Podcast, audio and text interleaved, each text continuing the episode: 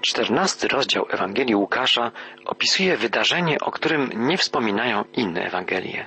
Jezus przybywa na posiłek do domu jednego z przywódców faryzeuszy. W trakcie rozmowy Jezus opowiada zaproszonym na przyjęcie przypowieść o szacownych gościach.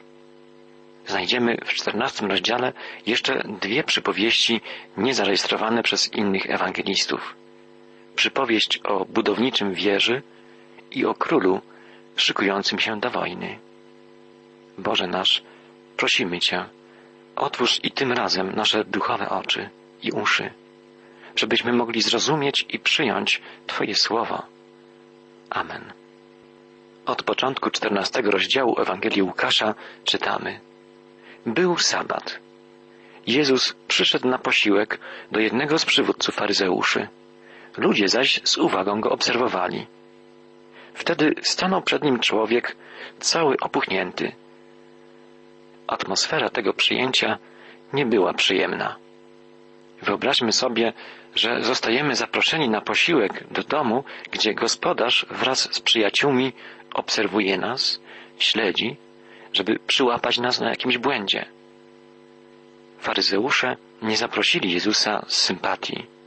Nie był ich przyjacielem możemy z dużą dozą prawdopodobieństwa przypuszczać, że celowo zaprosili też człowieka chorego na puchlinę wodną, żeby sprowokować Jezusa do dokonania uzdrowienia w sabat.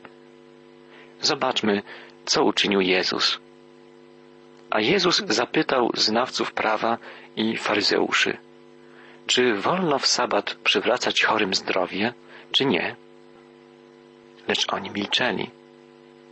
Jezus, znając myśli faryzeuszów, zadał im wprost pytanie, czy wolno uzdrawiać w sabat, czy nie. Milczeli, zaskoczeni. Bali się udzielić odpowiedzi na to pytanie. To miał być problem nie ich, lecz Jezusa. Nie byli na tyle odważni ani szczerzy, żeby odpowiedzieć, jak myślą naprawdę. Oni jednak pogrążyli się w milczeniu, czytamy. Jezus objął chorego, przywrócił mu zdrowie i pozwolił odejść. Jezus zaś dotknął go, czytamy. Potem powiedział do obecnych, jeśli komuś z was dziecko lub wół wpadnie do zbiornika z wodą, czy nie wyciągnie go natychmiast, choćby to było w sabat? I tym razem nie umieli dać odpowiedzi. Jezus obnażył obłudę faryzeuszów uświadomił im, że uzdrowienie chorego w sabat jest dla niego tak samo naturalne, jak dla nich wyciągnięcie z dołu na przykład ich osiołka czy wołu, jeśli by wpadł w dół akurat w sabat. Faryzeusze i uczeni w prawie milczeli, bo Jezus wykazał bezsensowność ich oskarżeń. A gdy Jezus zauważył, jak wybierają sobie pierwsze miejsca przy stole, czytamy dalej, posłużył się takim przykładem. Nadeszła pora zajmowania miejsc przy stole. Pamiętamy, że wtedy nie siadano na krzesła, ale zajmowano miejsca w pozycji półleżącej na kanapach, otaczających stół. Jezus patrzył, jak dostojni goście przepychają się, żeby ułożyć się jak najbliżej pierwszych miejsc. Gdy ktoś zaprosi cię na wesele, nie siadaj na honorowym miejscu, mówi Jezus bo może ktoś znaczniejszy od ciebie też został zaproszony. Wtedy przyjdzie gospodarz, który was zaprosił i powie, żebyś ustąpił tamtemu gościowi.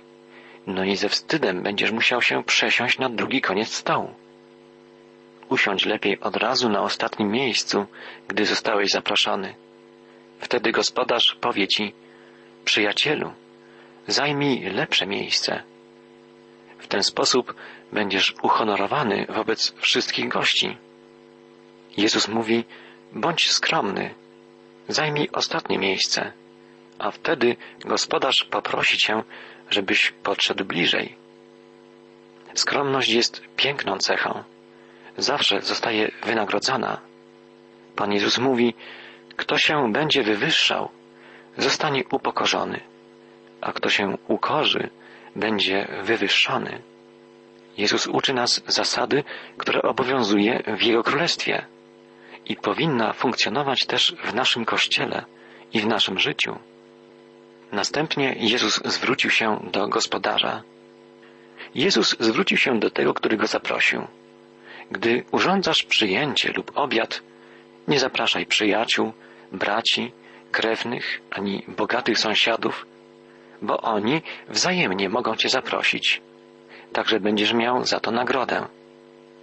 Jeśli już urządzasz przyjęcie, to zaproś nędzarzy, ułomnych, kaleki i ślepców.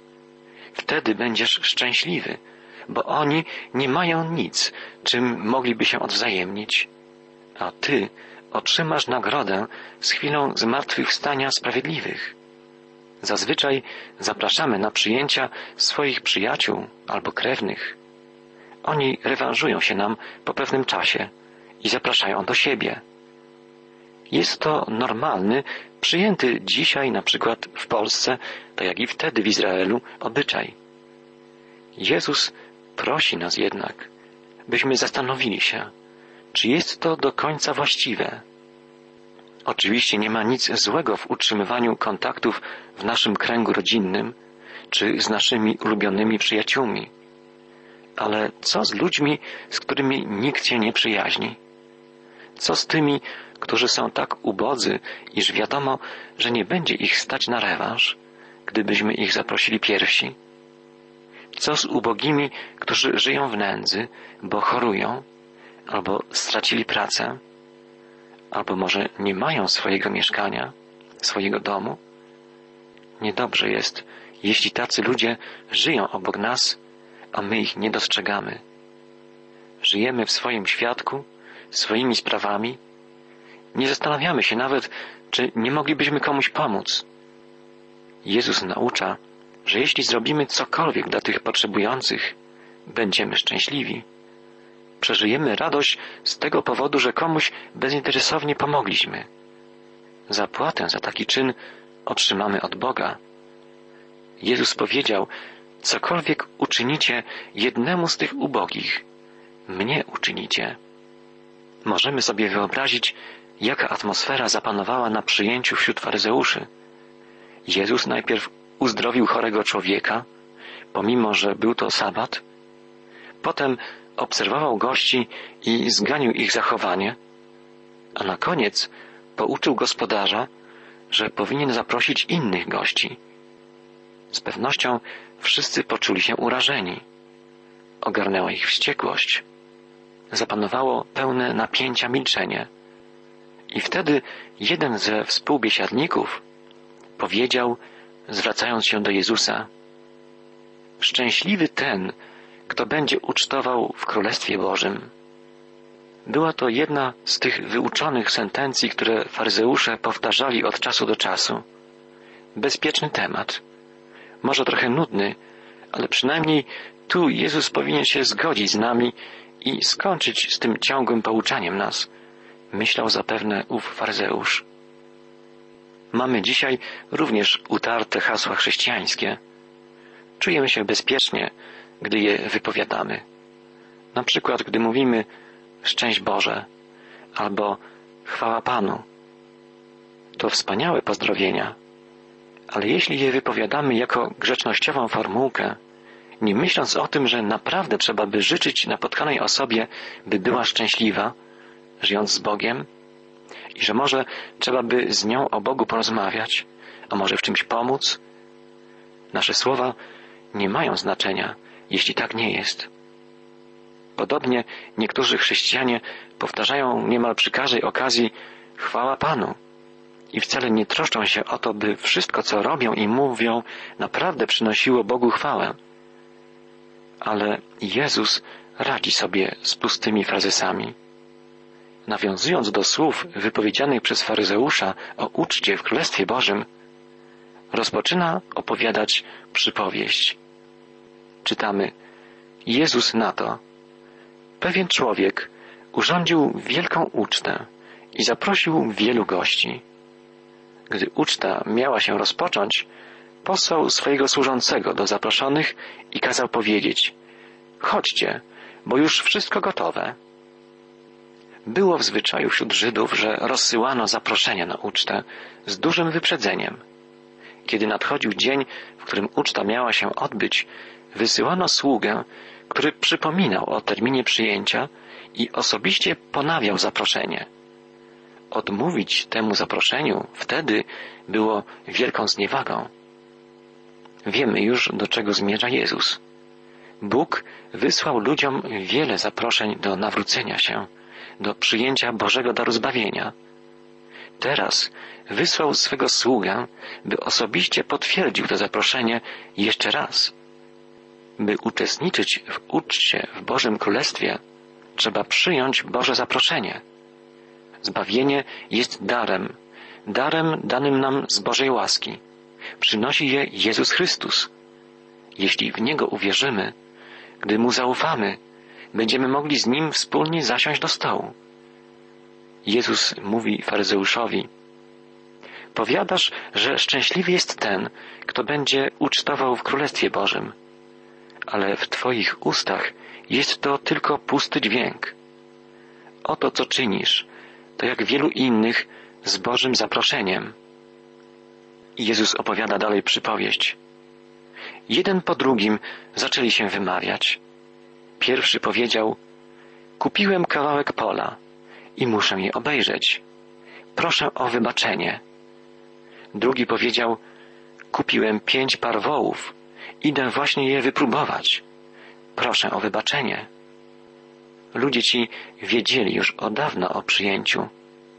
Nie mają odwagi powiedzieć wprost, że nie chcą przyjść na przyjęcie. Wymyślają wymówki, które z daleka pachną kłamstwem. Pierwszy człowiek mówi, kupiłem pole, muszę iść je obejrzeć. A czy ktokolwiek kupuje pole bez uprzedniego dobrego obejrzenia, jakie ono jest? Drugi człowiek mówi, kupiłem pięć par wołów i idę je wypróbować. Czyżby było to dobrze zaprzęgać woły wieczorem i próbować je w ciemnościach? Dzisiaj ludzie też tak bardzo zajęci są swoimi sprawami, że nie mają czasu dla Boga i nie potrafią nawet szczerze do tego się przyznać. Inny wyjaśnił, czytamy, ożeniłem się i nie mogę przyjść. W Izraelu panowało prawo, że na wojnę nie można było powołać mężczyzny, który co dopiero poślubił swoją żonę. Ale w przypadku uczty jest to żadna przeszkoda. Dlaczego by nie zabrać swej żony na przyjęcie? Dzisiaj słyszymy często podobne usprawiedliwienia. Nie idę do kościoła, bo niedziela to jedyny dzień, kiedy mogę pobyć z moją żoną, z moją rodziną. Kiedy przeanalizujemy powody, dla których tych trzech ludzi nie chciało pójść na przyjęcie, możemy je zidentyfikować i określić. Po pierwsze, pole to własność, to co posiadamy. Po drugie, zaprzęganie wołów to praca, nasze zajęcia. Po trzecie, żona to nasze pragnienia, to czym żyjemy na co dzień. Pomyślmy, jak wielu ludzi dzisiaj nie ma czasu dla Boga, bo ważniejsze dla nich jest to, co posiadają, co zdobędą. Ważniejsza dla nich jest praca, aktywność społeczna czy polityczna.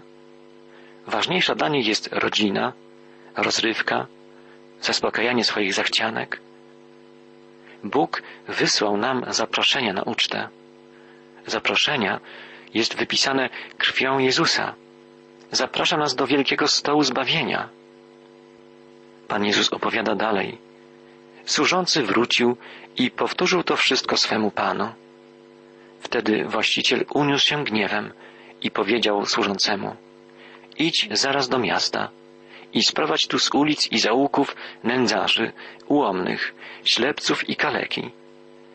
Po powrocie służący oznamił: Panie, spełniłem Twoje polecenie, a przecież jeszcze jest miejsce. Idź więc na wieś, powiedział Pan, na drogi i między opłotki. Sprowadź mi siłą gości do domu. Zapewniam was, że nikt z tamtych zaproszonych nawet nie spróbuje niczego na mojej uczcie. Jeśli odrzucasz Boże zaproszenie, Bóg będzie musiał odrzucić Ciebie. zostaniesz wykluczony spośród zaproszonych i ucztujących, dlatego, że odmówiłeś przyjęcia zaproszenia danego ci przez samego Boga. Dalej Jezus naucza, a ludzie szli tłumnie za Jezusem i wtedy On zwrócił się do nich, czytamy. Jeśli ktoś przyłącza się do mnie, a nie wyrzeknie się własnego ojca, matki, żony, dzieci, braci, sióstr, a nawet siebie samego, ten nie może być moim uczniem. Kto chce iść w moje ślady, a nie dźwiga swojego krzyża, nie może być moim uczniem. W tych niezwykłych i twardych słowach Jezus po prostu uczy, że Bóg musi być w naszym życiu na pierwszym miejscu.